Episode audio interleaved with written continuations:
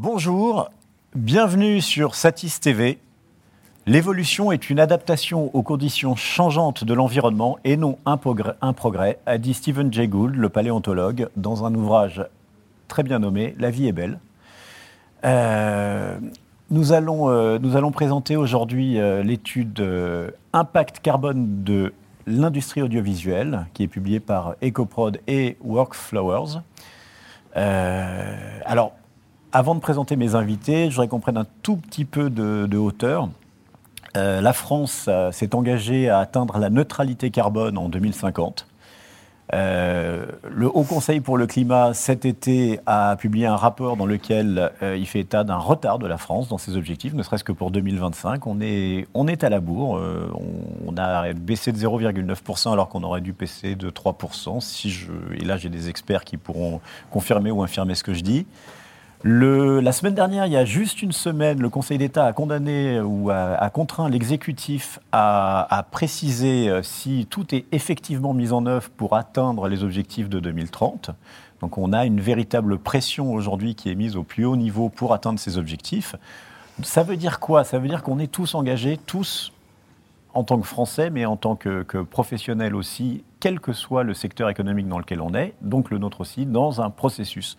Dans un processus qui nous contraint tous à agir, à agir pour euh, respecter ces engagements de la France, euh, qui sont des engagements au niveau, euh, diplomatique mondial.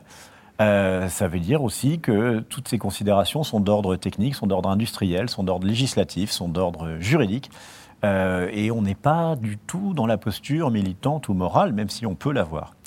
Euh, voilà, donc notre industrie, on le voit, elle doit s'engager. Euh, et comment faire? Parce que c'est bien joli de déclarer qu'on veut s'engager, mais comment on fait pour s'engager? Comment est-ce qu'on fait pour transformer notre industrie, pour transformer les pratiques de notre industrie, pour, l'adapter et donc respecter ce, ce processus d'évolution tel que décrit par Stephen Jay Gould? Euh, eh bien, euh, beaucoup d'éléments de, réponse et beaucoup d'éléments dont on a besoin pour traiter ces questions sont contenus dans l'étude EcoProd Workflowers. Et donc, je reçois les euh, principaux responsables de cette étude. Euh, si cette étude existe, c'est votre faute finalement. Euh, nous avons Xavier Farrer-Hutchinson, qui est responsable de la politique environnement chez France Télévisions, euh, donc dans la direction RSE de France Télévisions, et également membre du collectif EcoProd. Nous avons Cédric Lejeune, qui est euh, fondateur donc, de Workflowers, et Benoît Ruiz, qui est alors analyste euh, efficience et soutenabilité chez Workflowers. Alors Xavier, bah, honneur aux dames, ladies first. Est-ce que donc vous pouvez nous dire ce que vous en quoi consiste la- la- cette politique environnementale de France Télévisions Alors, très brièvement, parce qu'on est là pour parler d'études, mais est-ce que vous pouvez nous dire ce que vous faites chez France Télévisions Alors- et chez EcoProd? Alors rapidement sur France Télévisions, on a deux principaux axes. Ça va être bien évidemment de réduire notre empreinte, euh, notre empreinte environnementale, qu'il s'agisse de notre gestion interne, de s'allier à la fabrication de nos, nos contenus. Et puis on a bien évidemment euh, l'autre axe, et c'est aujourd'hui enfin, le, principal, c'est l'impact éditorial. Donc c'est l'impact de nos contenus euh, sur, notre, sur notre public. Par rapport à EcoProd, sur le, le- qu'est-ce qui, qu'est-ce qui a, qu'est-ce qui a fondé le- le, la, création de cette étude, c'est qu'on souhaitait un petit peu ajourner donc l'actualité, enfin ajourner les, données qu'on avait sur, sur l'empreinte environnementale du secteur audiovisuel, et également la compléter par une approche qu'on appelle multicritère, c'est-à-dire pas seulement se contenter de connaître l'impact euh, climat, carbone, mais également de pouvoir appréhender euh, toute cette question des ressources qui est en train d'émerger, notamment avec la question du numérique. Et puis, euh, pour que le schéma soit à peu près euh, complet, on a voulu aussi euh, proposer euh, trois scénarios de, de prospective. Et je laisserai Benoît et, Cédric développer euh, ces questions-là. Donc voilà, le but c'est d'arriver à actualiser et en même temps de sortir un petit peu du seul, du seul impact climat et de comprendre aujourd'hui bah, tout le- tout l'enjeu environnemental lié à, à notre activité. Donc bien évidemment, en retour, ça va. Le, le but c'est aussi au sein de France Télévisions d'intégrer ces, ces, ces ressources-là, cette connaissance-là, en tout cas cette compréhension-là, et de l'implémenter dans notre, dans notre activité. Et on l'espère que ça, ça ira bien au-delà de France Télévisions et que tout le secteur va s'en emparer. Tout le secteur et, et- et- et on, on s'adresse vraiment à tout le monde, oui. Super. Alors, euh, Cédric, Benoît, alors je ne sais pas qui, qui va prendre la parole pour me dire. Alors, Cédric, euh, qui est-ce que, est-ce que vous pouvez nous présenter Workflowers et, euh, et nous expliquer euh, le rôle que vous y tenez? Workflowers, c'est une société qui a été montée d'abord en, 2006 à l'époque pour assurer la transition entre, du film vers le numérique du cinéma. Euh, où il y a du développement logiciel et tout ça, qui a été euh, ensuite mis un petit peu en sommeil et qu'on a rebooté, on a upcyclé euh, cette société, on l'a ressorti et on a ajouté avec Benoît toute la dimension environnementale. Donc on fait, notre cœur de métier, c'est le conseil scientifique pour le milieu de l'audiovisuel, avec des services pour aider à la transition vers un modèle plus durable. Donc modèle plus durable, c'est une vision pluridisciplinaire, c'est-à-dire qu'on va travailler euh, sur notre cœur de métier qui est la technologie, euh, de, l'analyse des, métiers. Ça, c'est notre, notre cœur de métier, c'est de comprendre comment les gens fabriquent du contenu. Euh, mais on va travailler aussi sur les aspects organisationnels, parce qu'un workflow, ce sont des gens qui travaillent ensemble avec l'aide de machines. Donc on va d'abord travailler sur les gens et ensuite voir comment les machines sont connectées entre elles pour aider les gens. Et on va intégrer aussi les aspects euh, environnementaux maintenant et économiques, euh, puisque derrière, ces choses-là sont intimement liées et qu'on ne peut pas avoir une, une vision de l'un sans avoir un impact sur l'autre. Donc en fait, on, essaye d'apporter ça aux entreprises que l'on accompagne. Alors une approche en fait très concrète et très pragmatique euh, de la transition, avec aussi la prise en compte des impératifs économiques de, des, gens qui vous consultent. C'est ça, parce qu'aujourd'hui, il y a une vraie façon, on l'a déjà vu au niveau du PIB, euh, euh, la décorrélation, ça n'existe pas vraiment, mais ça se retrouve directement dans les comptes de l'entreprise. Donc derrière, on a une opportunité à, travailler là-dessus. Mais euh, pour ça, il faut que ça ait des, impacts réels sur les métiers des gens. C'est-à-dire qu'on ne va pas rester dans le constat, faire un bilan carbone et dire, bon, ben voilà, combien vous faites de, tonnes de carbone par film. On va dire, mais peut-être que si vous changez le codec, si vous changez de stratégie de stockage, si vous changez le, type de, de résolution, si vous changez vos outils de rendu, euh, peut-être qu'on arrivera à améliorer cet impact. Donc on va, on vraiment travailler au niveau des métiers. Bon, ça c'est très intéressant. Et puis je pense qu'effectivement, l'étude, en plus, vous, vous fournit aussi pas mal de données pour, euh, pour euh, affiner vos, recommandations. Benoît, vous, vous êtes aussi chez Workflowers, mais vous êtes à la fois entre l'Angleterre et la France, et vous conseillez le CNC, je crois, d'autres structures. Ben, on s'est rencontré avec Cédric grâce au CNC, mm-hmm. parce que Cédric était expert à la CIT, moi je suis prestataire aussi pour la CIT. Et euh, donc je travaille sur, sur des projets européens, notamment le projet Green Screen, en fait, qui est le rassemblement de, de, commissions du film issues de huit pays européens et qui vise à décarboniser notre secteur. Donc j'ai fait tout un travail centré sur l'innovation et à la suite de ce travail, euh, ben, en fait, j'ai commencé à travailler euh, directement pour l'Angleterre notamment euh, Film London, qui est l'agence de la ville de Londres, du Grand Londres, pour tout ce qui est industrie créative. Et je travaille notamment pour la British Film Commission et pour le British Film Institute. voilà. donc c'est un peu avoir un regard des deux côtés du Chanel, car les Anglais sont en avance sur nous, sur la prise en compte de la durabilité de notre secteur, parce que dès 2010, en fait, ils ont eu l'intuition que ça allait être un avantage compétitif. Donc, euh, ils ont le lead au niveau mondial euh, de la sustainability parce qu'ils ont compris qu'en fait, lorsqu'on est soutenable, euh, on est plus compétitif. Voilà. Et c'est ce qu'on n'a pas encore véritablement compris. Donc ça, c'est un message qu'il faut faire passer. C'est très important. On va essayer. C'est être, être, soutenable, être soutenable, c'est être compétitif. C'est être compétitif. Et, et, on a tout à gagner à y aller. Voilà. Bon, super. Et je pense qu'on parlera aussi, euh, on, approfondira sur Green Screen un tout petit peu, parce qu'il y aura des ponts avec une autre étude, qui est l'étude justement que publie Green Screen, à laquelle vous êtes associé aussi. C'est moi qui l'ai faite. Cet homme est sur toutes les études. D'accord. Et eh ben donc, Parlons un peu de ce, rapport, de ce qu'il contient. Euh, est-ce qu'on peut, euh, j'évoquais en introduction le, rapport du Haut Conseil pour le climat, est-ce qu'on peut envisager cette étude comme une extension sectorielle de, ce rapport du Haut Conseil pour le climat?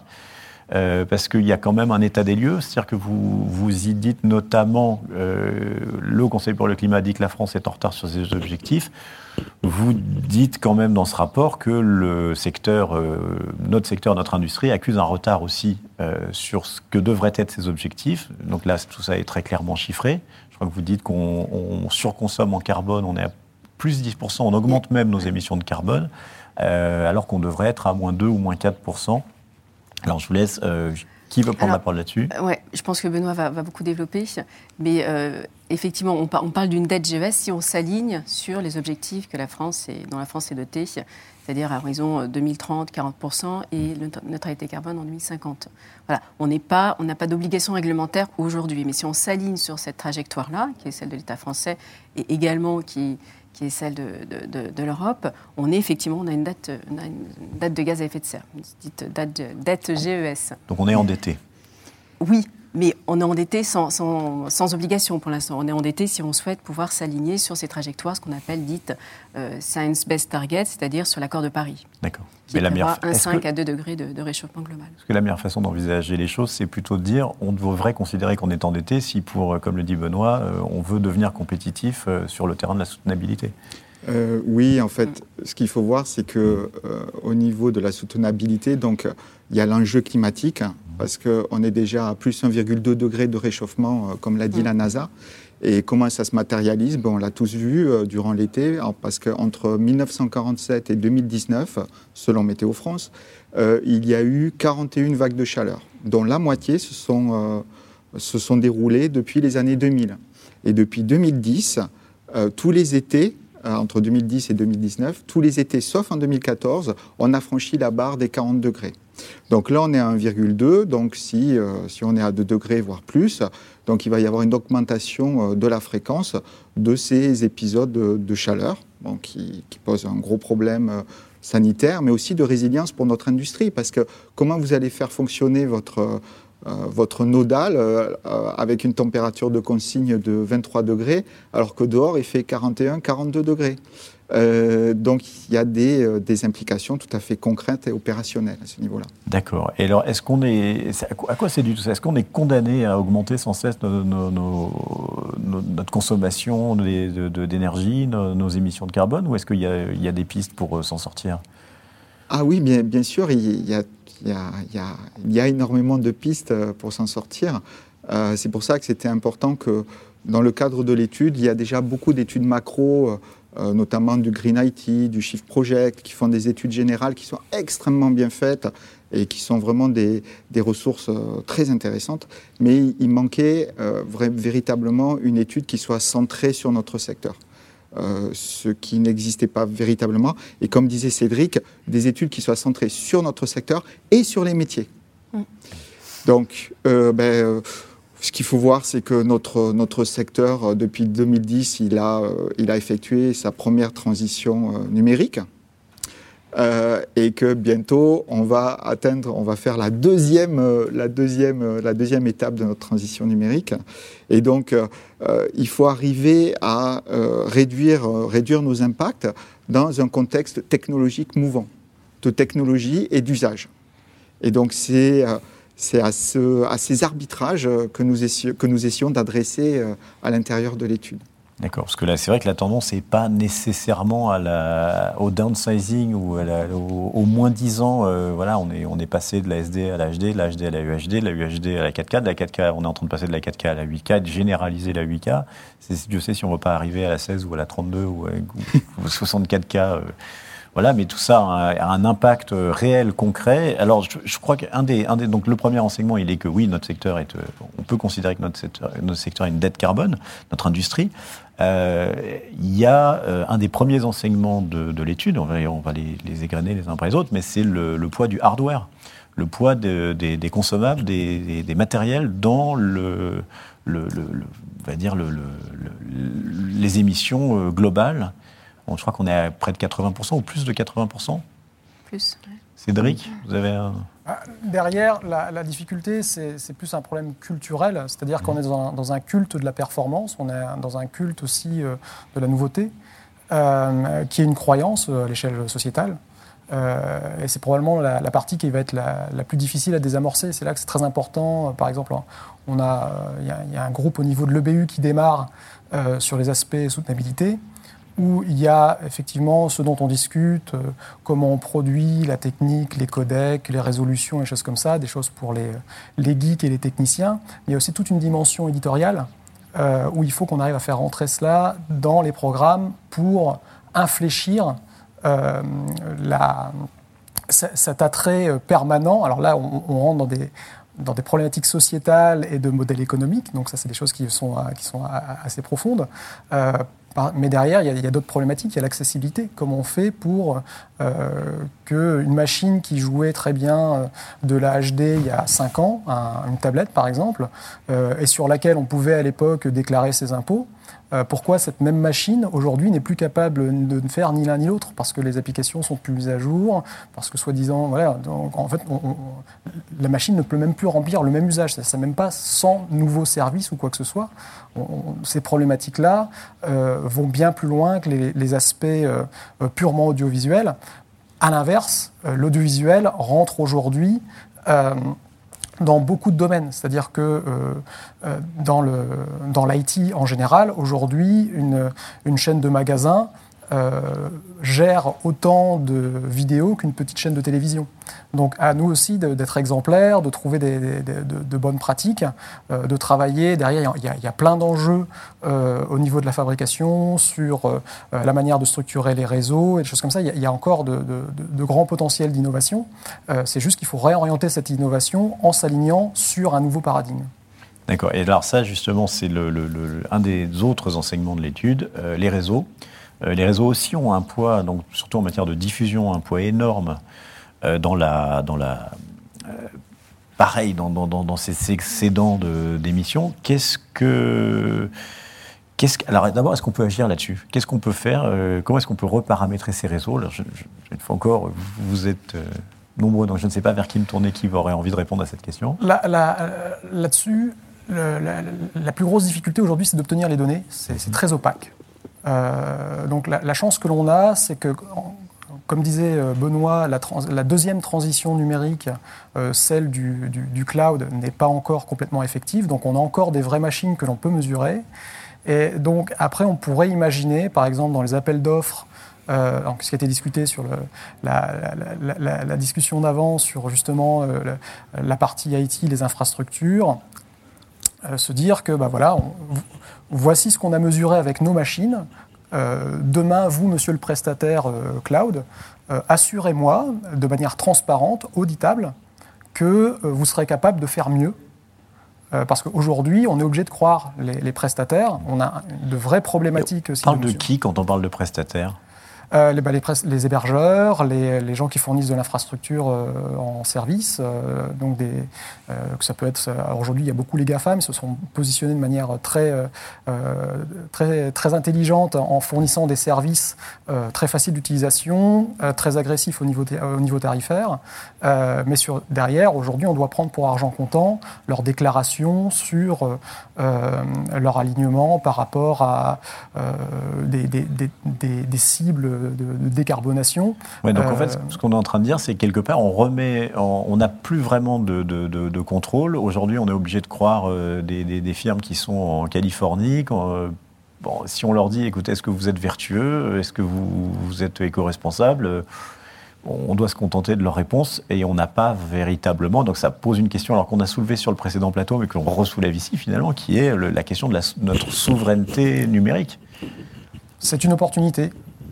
C'est une opportunité.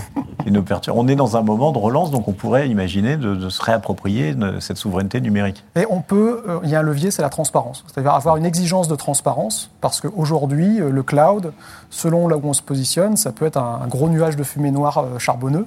Il y, a plein de clouds différents, il y a plein d'usages différents aussi. donc, à, nous qui amorçons à, l'échelle de l'industrie cette deuxième transition, d'intégrer dans la réflexion euh, ce paramètre-là. D'accord. Euh, il y a un autre point de cette étude, là je me tourne de nouveau vers Benoît, je crois, c'est la question des ressources. Vous dites dans l'étude que les ressources se raréfient, qu'elles vont être de plus en plus chères. D'abord, d'où est-ce que vous tirez ces, conclusions et, après, quel impact ça, va avoir concrètement? Je les tire en fait, c'est de la science physique. Euh, bon, le Shift Project a beaucoup travaillé dessus, mais je, travaille également pour euh, un laboratoire de semi-conducteurs euh, qui utilise des matériaux critiques pour, pour créer de nouveaux types de, de nouveaux matériaux semi-conducteurs. donc en fait, ça fait longtemps que je travaille pour eux. C'est l'université Paris-Saclay et c'est le labo GEMAC ça leur fera plaisir. voilà. Euh, et, donc, en fait, on a toute une réflexion euh, sur, euh, sur les matériaux critiques, de même que le, il existe des, des groupements croisés entre le ministère de l'Intérieur, le ministère de l'Économie et le ministère de, de l'Environnement, de la Transition énergétique, le MTES, pour adresser cette question des ressources. Donc, euh, donc, au niveau des ressources, ce qui s'est passé, c'est que l'un des effets de la mondialisation, ça a été que on a délégué euh, d'une certaine façon l'extraction des ressources à d'autres pays. À la Chine. Euh, à la Chine. Donc aujourd'hui, la communauté européenne, elle est dépendante à 99% pour ces terres rares de, de, de, la Chine. Alors, ce qu'il faut voir, c'est que depuis 2011, voilà, il y a l'Union européenne qui, euh, tous les 3-4 ans, euh, émet une liste des Critical Raw Materials. Donc, c'est-à-dire c'est euh, tous les matériaux qui ont à la fois une importance stratégique en termes économiques et qui posent des problèmes d'approvisionnement, de sécurité d'approvisionnement. Alors, on est encore une fois sur une question de souveraineté. De, souveraineté, voilà, parce que à la fois il y a de moins en moins de, ressources résiduelles. Hein. Ce qu'il faut voir, c'est que les, euh, une ressource, lorsqu'on, voilà, elle, obéit toujours au même schéma. Une ressource, euh, une ressource qui est un stock, hein, c'est pas un flux, c'est pas renouvelable. Par exemple, un minerai, ben, au départ, la production est égale à zéro, et puis euh, la production va augmenter au fur et à mesure, elle va atteindre un pic, et puis la production va diminuer. Alors, ce qu'il faut voir, c'est qu'on a déjà atteint le pic du pétrole, c'est-à-dire qu'on ne pourra plus jamais produire autant de pétrole que cela a été fait, bon, c'est pas un mal. Hein. Euh, et, pas s'en plaindre. Et, voilà. Même si ça peut devenir compliqué aussi. Euh. Voilà. Et, et, ça se, en fait, ça se, ça se reproduit pour, euh, pour, pour la plupart des ressources. Donc, le, le, par exemple, le cuivre, son pic de production, ça sera entre 2029 et 2033, ce qui est vraiment, ce qui est vraiment proche. Donc, il y a des ressources résiduelles de plus en plus, en plus limitées on a une dépendance euh, géopolitique à l'approvisionnement de certains pays. Ce qu'il faut voir, c'est que la Chine, en 2010, ils ont fait un embargo sur les exportations de terres rares à destination du Japon. Donc les Japonais ont dû se débrouiller sans les terres rares des euh, Chinoises. Donc l'Europe, ce qu'elle essaye de faire, c'est de relancer un petit peu une production, une extraction en Europe. Donc, par exemple, il y a, euh, un raffineur de, terres rares euh, à La Rochelle qui est Solvay. Euh, donc, c'est une usine toute neuve et qui raffine en fait bah, de, l'indium qui provient en fait d'une mine au Groenland. Et le Groenland, comme on sait, c'est possédé par le Danemark. Donc à côté de ça, il y a l'Allemagne aussi, ils ont relancé une production de gallium. Donc le gallium, ça sert dans, dans tous les semi-conducteurs, dans les LED, etc. Euh, du germanium euh, en Finlande, etc. Donc il y a la volonté de, euh, d'avoir une certaine souveraineté. Mais bon, voilà, l'industrie extractive pollue énormément. Il y a de moins en moins de ressources parce qu'on les consomme à une vitesse à une vitesse folle. Quoi. Et on ne les recycle pas ou, très, peu, Très, peu. Par exemple, le gallium, mm. le germanium, c'est recyclé à entre 0 et 1 c'est tout à fait, pardon, je, me permets, euh, Julien, mais c'est tout à fait l'apport de cette étude. Là, je, dézoome un petit peu, mais c'est vraiment, d'une part, de comprendre notre empreinte et de connaître les, postes d'impact, mais aussi de comprendre les conséquences et les enjeux, notamment, on a dit réglementaires, économiques, du point de vue des ressources, climatiques, sur l'activité. Absolument. Et donc, c'est vraiment, voilà, donc on arrive, enfin, on bascule à un autre niveau de compréhension qui est aussi celle de, de comprendre un petit peu non seulement les opportunités, mais aussi ben, ben, de fait les, risques. Alors, et les implications? Alors justement, on a une question d'un internaute euh, qui nous demande euh, quel, euh, quel serait le profil idéal d'un cloud responsable? Un, cloud responsable, déjà, il, publie ses données, il, sort des, il, travaille sur la durabilité de ses équipements, sur la consommation, c'est le plus évident, et il publie des, des, guidelines pour ses clients donc un petit peu des lignes de conduite, euh, qui, euh, pour essayer aussi de, réfléchir à tous les niveaux, parce que là encore, on est dans le pluridisciplinaire.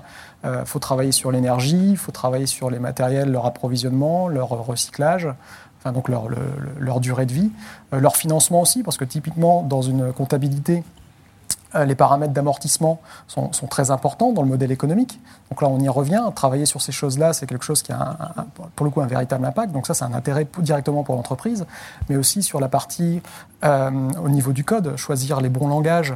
Euh, pendant très longtemps, un site comme Le Bon par exemple, tournait sur, avec une interface très, très agricole, hein, quelque chose de très simple, mais ça, permet ça permettait de travailler sur très très peu de serveurs. et donc, ça leur permettait d'avoir une, très bonne, une très bonne efficacité, même si pour le coup, c'était un petit peu euh, euh, plus frustre. Euh, derrière, ça pose aussi la question de l'accessibilité. Comment, encore une fois, comment on fait pour que, en, particulier, les services numériques de l'État, pour que ça reste accessible à des gens qui ont une machine, qui ont 10 ans ou 12 ans d'âge euh, toutes ces choses-là. Euh, donc, et de sécurisation des données aussi, peut-être, non? Sécurisation des données. Donc l'hébergeur a un rôle central là-dedans aussi pour euh, ne pas inciter à la consommation. Parce qu'aujourd'hui, un hébergeur est toujours très content de euh, de vendre des machines plus grosses et tout ça pour des sites internet qui enflent, qui sont pas optimisés et choses comme ça. Mais peut-être que reporter justement euh, cette consommation carbone qui va de toute façon à un moment ou à un autre rentrer dans une logique comptable, parce que ce sera le seul moyen que l'on aura pour, euh, euh, pour avoir des, des, métriques. Donc il y a encore tout un travail à fournir sur les, euh, sur les standards. Benoît travaille sur, sur des méthodologies différentes, tout ça, pour, pour, selon les, les, environnements, ce qui est, c'est quand même très complexe. donc on va devoir s'accorder sur une, manière de, de compter qui soit au, moins commune. pour que derrière, après, inciter et, travailler, encore une fois, sur l'efficience. C'est-à-dire euh, trouver le, meilleur aliment de ces choses-là et, travailler plus en conseil de ses clients plutôt qu'en mode je suis bien content qu'ils consomment trop. Hmm. Mais encore une fois, changement de, changement de paradigme, changement de point de vue. En fait, on, fait un petit pas de côté et on regarde les choses un peu différemment. Alors du coup, il y, y, a, un terme qui revient pas mal dans l'étude qui est très important, je pense, et j'aimerais bien que vous le définissiez parce que je pense que c'est très important, c'est l'effet rebond. Euh, qui est justement lié à cette espèce d'évolution, de, enfin d'envie en permanence d'en avoir plus, d'en avoir plus, et surtout le fait qu'à partir du moment, si je comprends bien, où vous avez un, matériel euh, plus performant, vous, même s'il est, il est apparemment plus performant énergétiquement, vous allez inventer des nouvelles façons de l'utiliser qui vont euh, démultiplier son utilisation. C'est pas qu'on en veut plus, c'est qu'on en propose plus. Et de là naît le besoin. Je te laisse poursuivre. L'effet rebond, c'est le paradoxe de Gevons, c'est qu'en fait, lorsqu'on lève une contrainte à l'utilisation d'une technologie, donc ça peut être une contrainte énergétique, ça peut être une contrainte de ressources, ça peut être une contrainte monétaire. Donc lorsqu'on lève euh, cette contrainte, euh, nous, dans le cas de, notre industrie, ce sont des économies d'énergie. Voilà, ce sont des économies d'énergie. Euh, donc, en fait, lorsqu'on lève cette contrainte, ben, euh, l'adaptation en fait à euh, euh, la baisse de cette contrainte, ça va effacer partiellement ou complètement le, gain d'économie d'énergie. Donc c'est ce qu'on appelle l'effet rebond. Donc par exemple donc, dans la stratégie nationale bas carbone qui est déployée par le gouvernement en accord avec la loi climat de la Commission européenne, c'est on doit diminuer les émissions de 2,16% par an. Mais en fait, ce qu'on constate, c'est qu'il y a un effet rebond de 1,2%. On pourrait améliorer l'efficacité énergétique de 3% par an environ. Euh, mais le, problème, c'est qu'il y a un effet rebond de 1,2%. Euh, Ça veut dire, les gens se disent Ah chouette, on consomme moins, donc on consomme plus en fait. Ben, en fait, c'est pareil. Euh, je ne sais pas si le caviar, au, lieu d'être à 1000 euros le kilo, demain il est à, 100 euros ou 10 euros, ben, vous allez en manger plus. Euh, c'est ce qui s'est passé avec le saumon. Euh, oui, ben, c'est pour ça qu'on enfle tous, euh, en particulier. Mais il, y a, il y a une implication métier directe. Là, on, vient de fêter l'anniversaire de la sortie de, Toy Story. Toy Story, aujourd'hui, on pourrait presque le faire avec un, un, Raspberry ou vraiment un mini ordinateur au niveau du rendu. Est-ce que ça changerait la qualité de l'histoire euh, de rajouter aujourd'hui euh, euh, du, PB, du, PBR, du, Physical Base Rendering, des choses incroyables, tout ce qu'on met aujourd'hui dans l'animation Est-ce que ça ferait un meilleur film? Faut se poser ces questions-là aussi. Euh, et, peut-être que justement, ça pourrait être intéressant de se poser la question. Et je lance un défi à l'industrie, en particulier de l'animation, que, que, je porte très haut, euh, que j'adore l'animation. Euh, faisons des films en Raspberry. Faisons, allons chercher les choses pour regarder jusqu'où on peut pousser la technologie. Parce que parfois, les, gens ont très peur que, que l'approche sobre de, ces problèmes les contraignent euh, dans euh, leur créativité. Mais en pratique, euh, la contrainte, c'est la base, comme disait Benoît. euh, La, contrainte, ils l'ont déjà, sauf qu'elle est haut. C'est-à-dire qu'aujourd'hui, euh, personne ne va dire à un graphiste, oui, tu as le droit à avoir euh, 24 cartes graphiques dans une machine, parce qu'en pratique, ça n'a pas de sens. Donc on a déjà des alignements, mais c'est plutôt des alignements par le haut. Mais moi, les meilleurs ingénieurs que je connaisse, c'est ceux qui mettent euh, euh, des cartes dans des satellites. Euh, on leur donne 3,4 euh, 3,4 kilos qui doivent tenir pendant 10 ans et, et fonctionner. Et je peux vous assurer que ceux-là, en termes de créativité et d'inventivité, on, on- on ne les arrête pas. Donc, c'est à nous de recentrer, en- encore une fois, au niveau des objectifs, des ingénieurs, de sortir du paradigme euh, de toujours plus, et comme ça, et se poser plutôt toujours mieux. Et, et- et à retrouver un petit peu cette vieille maxime de en France pas de pétrole mais on a des idées euh, pour aller euh, justement euh, stimuler cette, nouvelle façon de enfin, qui, qui en fait n'est pas une nouvelle façon. En, particulier je pense que l'école de pensée française est assez bien adaptée à ce genre de choses et on a l'opportunité euh, si on euh, si on s'y prend maintenant, euh, de rattraper euh, nos amis anglais qui, euh, c'est vrai, ont, ont pris sur certains aspects, pas sur tout, clairement. Euh, Aujourd'hui, sur la partie tournage et tout ça, c'est vrai qu'ils ont pris de l'avance. Mais sur la partie technologique, il y a encore beaucoup de choses à faire. Et je pense en particulier, on parle du Shift Project, Green IT et tout ça. Aujourd'hui, sur ces aspects-là, la France est plutôt bien placée. Donc, partons du principe que euh, le, euh, le numérique au sens large et l'audiovisuel euh, se mélangent de plus en plus. En, combinant les efforts, on peut vraiment prendre le lead là-dessus. C'est vrai que il y a 20 ans, j'avais visité le, France Télévisions Publicité qui avait un, énorme cube qui contenait l'intégralité des publicités qui diffusaient sur toutes les antennes de France Télévisions et c'était un cube de 2 Tera. Et ça paraît dingue aujourd'hui. Il j'avais appris que le- le- le- le- L'île des enfants perdus, le film de Caro et Genet, euh, tous les effets numériques du film tenaient sur 50 gigas. C'est un bâtiment. Euh, alors justement, ça nous, ça nous ramène sur France Télévisions parce que vous avez des cas pratiques dans l'étude. hein. C'est pas, euh, c'est une étude qui est très euh, concrète en fait. Vous avez, vous avez main dans le cambouis. Vous avez notamment analysé un an de météo sur France Télévisions. Donc pourquoi ce choix de, de la météo et puis quels enseignements vous en avez tirés? Mais le, le choix, euh, Alors, Cédric peut répondre. Ouais, le, le choix, c'était d'avoir un, un- un périmètre euh, bien maîtrisé, où on pouvait rapidement avoir accès à, à- à tous les interlocuteurs. Euh, alors au début, les gens étaient un petit Oui. peu déçus qu'on parte sur quelque chose de si petit. Alors, c'est qu'en plus, d'un point, ça vous a peut-être pas échappé que d'un point de vue symbolique, euh, la météo pour euh, lutter contre le réchauffement climatique, c'est très très bien en fait. Je crois qu'il n'y a pas eu d'association d'élus. Alors, en, en pauvre technicien, on a regardé les contraintes. Et, et c'est vrai que c'est un peu déçu les gens au début. Pourquoi vous prenez un truc si petit Quand ils ont vu le travail que ça représentait de collecter les données, euh, Xavier pourra justement en, en- en parler, euh, c'est des, des- des semaines de travail pour euh, Bah, c'est- savoir. euh, C'est- l'équivalent d'une analyse de, de cycle de vie. hein. C'est, euh, c'est un enfin, on- laboratoire. on- je crois que ça, ça a pris quelques mois pour, euh, pour certains, certains services. Ça a été très, très, Et très, donc, très lourd. qu'est-ce que ça représente la météo et qu'est-ce qu'on qu'est-ce qu'on peut tirer comme enseignement de cette analyse en fait, de ce, crap- de ce cas pratique?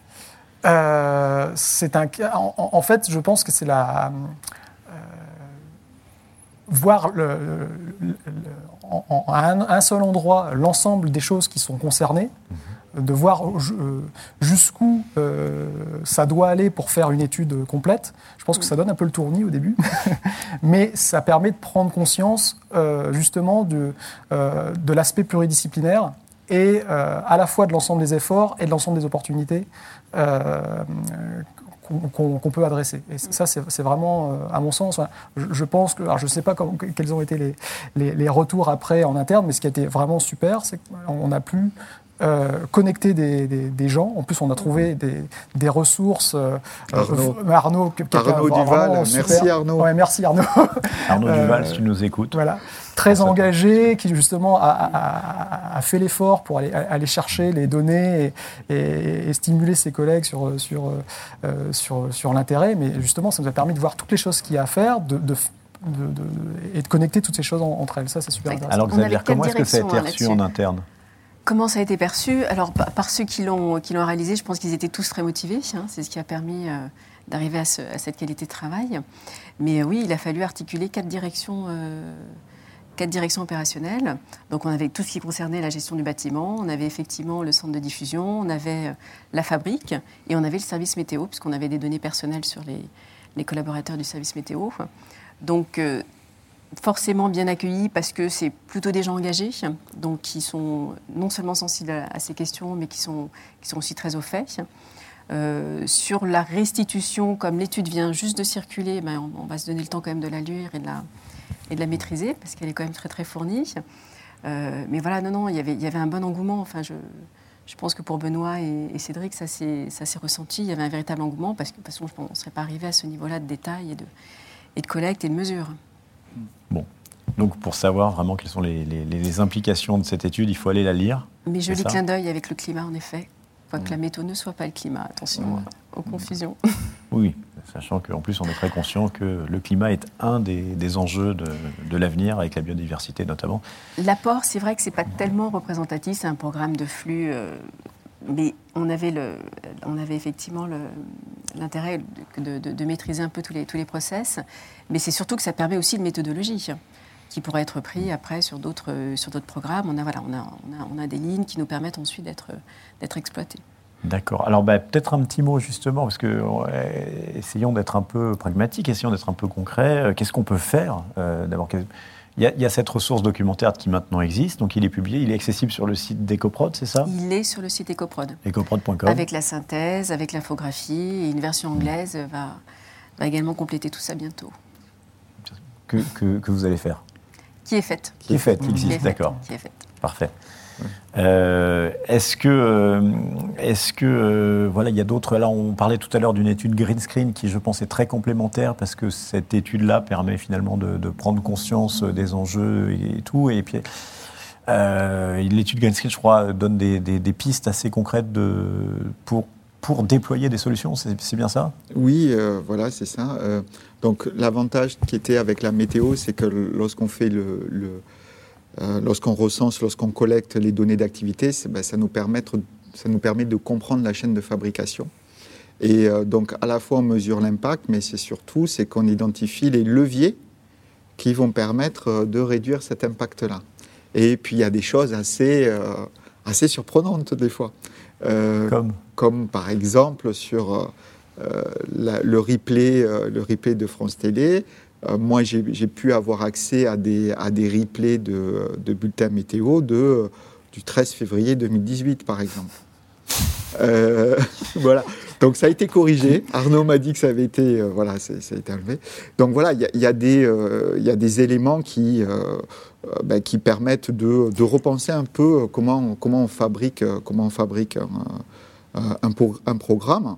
Euh, donc, euh, à la suite de, ce bilan, nous avons émis des, recommandations pour permettre d'optimiser en fait l'impact et même et donc le coût de, la fabrication de la météo. Donc, c'était c'était divisé en, sept sous-parties. Donc il y, a, il y a la mobilité bas carbone, il y a aussi la redéfinition en fait des, des cahiers des charges d'achat d'équipements. Euh, il y a la doctrine d'utilisation de ces équipements en termes de cycle de vie, en termes d'utilisation. Euh, il y a aussi euh, le, choix, le choix de l'hébergement, la mise en place de, centres de réparabilité pour, pour les équipements. donc nous avons essayé d'aller assez loin et c'est parce que justement on a eu ben, les mains dans le cambouis pour dire, pour voir ben, qu'est-ce qu'on peut faire concrètement sans investissement lourd euh, voilà, assez rapidement. Et surtout, arriver à, euh, former des, gens en interne qui puissent l'assurer eux-mêmes. Donc, pour vraiment les autonomiser euh, là-dessus. donc j'ai perdu le fil de ma pensée. Non, c'est pas grave. Alors, du coup, ça tombe bien parce qu'on on reçoit une question d'Internet. J'ai une puce dans le cerveau, donc je suis connecté à Internet directement. Euh, pour mieux préciser euh, ce qu'est le collectif EcoProd, ce qu'il apporte. D'ailleurs, en fait, ça allait être ma question suivante. D'ailleurs, c'est est-ce qu'il est qu'il faut appeler, euh, est-ce qu'il faut appeler EcoProd si on veut en savoir plus? Oui, alors vous avez un contact. Hein, quand vous, vous, allez sur le site ecoprod.com, vous avez un contact euh, qui est Alissa, donc qui est la coordinatrice et qui pourra ventiler auprès des, membres du collectif. Qu'est-ce que le collectif C'est un agrégat en fait de plusieurs, euh, de plusieurs acteurs. On a des groupes médias comme TF1, France Télévisions, donc que je représente, Canal+, on a le CNC, on a Audience, on a la CST, on a des commissions de, films de Paris et la commission de films de France. Donc c'est d'abord la, volonté d'accompagner les, les, acteurs du secteur dans une transition écologique. Donc c'est de la ressource, ce sont des études, c'est de la méthodologie, ce sont des fiches pratiques, c'est un guide méthodologique, c'est un, outil de calculateur carbone, c'est également des sessions de formation gratuites pour les professionnels. Donc voilà, on a essayé vraiment de, penser tout ce qui pouvait être utile. Et, euh, et, poursuivre, et poursuivre, parce que voilà, aujourd'hui, on arrive peut-être à un point de bascule. Hein, on a des, quand même des grands acteurs institutionnels, notamment le CNC, qui, qui vont euh, eux aussi proposer des, préconisations au secteur. Et, et Coprod, donc, a, a, le mérite d'avoir démarré ça il y a plus de dix ans. et, non seulement d'avoir l'expertise, mais l'historique et, les compétences aussi environnementales sur ces, sur ces questions. Donc voilà, c'est plus vraiment un travail. Et le CNC, du coup, va. Euh, le CNC, est-ce que vous avez eu des, est-ce que vous avez eu des, contacts avec le CNC justement au sujet de cette étude? Oui. Alors sur le CNC, elle leur a été envoyée. De toute façon, le CNC fait partie du COPIL, enfin des mhm. membres du copilotage. Euh, donc de retour, non. Encore une fois, il faut, il faut quand même le temps de la prendre en main, cette étude, de la lire, de la, de la maîtriser dans ses grandes bah, lignes, également moi, je fait pour préparer l'émission. Hein. Oui, mais toi, tu avais eu un petit, euh, un petit peu d'avance. Euh, ça, et puis, et puis on verra effectivement comment ça peut aussi euh, intégrer le travail qu'ils sont en train de faire avec ce comité d'experts qu'ils viennent de, de nommer. D'accord. Alors, euh, la question, on va peut-être poser un peu des questions qui fâchent quand même. On arrive près de la fin, donc ça va aller, mais vous avez dit que l'Angleterre, et il semble que vous mentionnez aussi RTL dans le rapport mmh. qui a des objectifs climat très précis. Est-ce que nous, en France, on est à la traîne? Est-ce qu'on est-ce qu'on est en retard? Euh, Est-ce que, encore une fois, les étrangers font mieux que nous? Alors, euh, je pense qu'on a toutes les clés dans les mains pour faire mieux qu'eux. Mais pour l'instant, ils font mieux que nous parce que ils ont, euh, ils ont comment dire, ils ont une incitation institutionnelle. Donc, soit institutionnelle, soit privée plus forte. Donc, vous parliez de tu parlais de RTL. Donc RTL, ça appartient à un groupe qui s'appelle Bertelsmann. Et donc, euh, ils se sont engagés pour 2030 à avoir la neutralité carbone. Et ils suivent les science-based targets, c'est-à-dire une trajectoire euh, d'émissions de l'entreprise qui soit compatible avec un réchauffement en dessous de 2 degrés. Euh, donc ben, ça, ça en fait RTL et tous ses fournisseurs. Donc, euh, dans les cahiers des charges euh, de, des, contenus, euh, des contenus externes et internes de RTL, il y a cet aspect carbone qui est vraiment important parce qu'après, c'est reporté. Et ils se sont engagés, ils se sont engagés à atteindre cette neutralité carbone. Donc, ça a un effet massif en fait sur l'écosystème.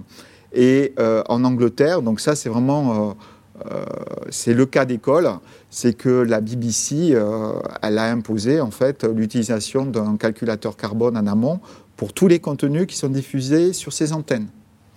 Donc, euh, il y a un consortium qui s'est monté, qui s'appelle Albert, et qui a été, qui en fait, qui est une émanation des BAFTA, donc British Film Academy, bon, l'équivalent de nos Césars, voilà et euh, qui, qui, rassemble euh, euh, des centaines d'acteurs de, l'audiovisuel en Angleterre.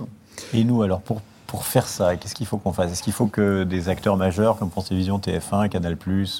Ben, ça aiderait. Alors, ça, c'est de toute façon, ce qu'il faut voir, c'est que là, au, niveau européen, l'environnement, c'est vraiment le, cheval de bataille de la nouvelle Commission européenne et avec le lancement du, euh, euh, du, Green Deal, en fait, euh, du plan de relance verte, il est bien énoncé que l'ensemble des secteurs d'activité va devoir réduire ses émissions. Donc l'ensemble des secteurs d'activité. Donc le nôtre va être concerné. Donc il va y avoir des, des obligations, des contraintes hein, dès 2021. Et ce qu'il faut voir, c'est que... Mais maintenant de qui? Émanant de la Commission européenne qui seront ensuite transposés en, droit national. Euh, ben, il, faut, il, faut, bien voir que si, euh, par exemple, la directive SMA euh, arrive à imposer un quota de 30% d'œuvres européennes sur les plateformes de SVOD, il est tout à fait possible qu'ils imposent un budget carbone ou une efficacité carbone par minute de contenu unilatéralement. C'est tout à fait possible. Et puis, comme disait Cédric, il va falloir que ça passe à la comptabilité et euh, qu'il y ait une transparence dessus. Euh, donc euh, ça va finir par arriver. Et puis ce qu'il faut voir, c'est que dès 2022, euh, les providers euh, d'Internet, ils devront, ils devront de- indiquer le bilan carbone pour chacun de leurs abonnés de leur service. Donc ça va arriver. Ça va arriver. Donc autant s'y préparer en amont plutôt que de faire les choses dans l'urgence. Donc ça sera moins réfléchi, euh, ça sera moins optimisé. Et puis, euh, si ce n'est pas au niveau réglementaire, on se fera rattraper par le marché parce qu'il va y avoir une augmentation mécanique euh, du coût de la production, euh, parce qu'il y a de Il moins en moins faire. de ressources. Alors, je suis désolé, on arrive. on C'est la rationalité. Ouais. C'est la rationalité de le faire, en fait. On va le faire, il faut le faire. On- donc on a bien compris et surtout il faut aller lire l'étude euh, qui est sur le site d'EcoProd. Euh, il faut pas faire, il faut pas hésiter à faire appel aux spécialistes euh, pour justement euh, organiser le, le secteur. Alors bon, bah, merci beaucoup d'être venu parler, d'être venu présenter cette étude ici. Merci aux satistes de nous avoir accueillis sur ce plateau. Euh, nous, et je le dis au nom du Media Club Green notamment. Euh, on est quand même assez content de voir que ces préoccupations commencent vraiment à traverser tout le secteur et tous les, tous les membres de notre industrie. Euh, voilà, ça va s'imposer de plus en plus, et c'est ce que dit cette étude, ça va s'imposer de, façon de plus en plus drastique et inévitable. Euh, donc il va falloir y aller. Et donc euh, agissons, agissons avant que ça nous soit imposé. Je, je finis en vous montrant ce livre de Catherine et Raphaël Larère qui s'appelle Le pire n'est pas certain. Voilà, le pire n'est pas certain. Et je, je finirai avec cette phrase justement du livre qui est euh, c'est en, adoptant, c'est en adoptant un point de vue local que nous verrons se rouvrir les possibilités d'action dans leur pluralité. C'est ainsi que nous éviterons la catastrophe, car elle est évitable. Voilà, merci beaucoup. Merci pour votre Je, présence sur je- ce je plateau. voulais peut-être en conclusion euh, euh, citer le guépard de Visconti qui dit que Faut que il tout faut change. que tout change pour que rien ne change. Oui, et de Thomasini Lampedusa. Que de belles conclusions. Exactement. Merci beaucoup.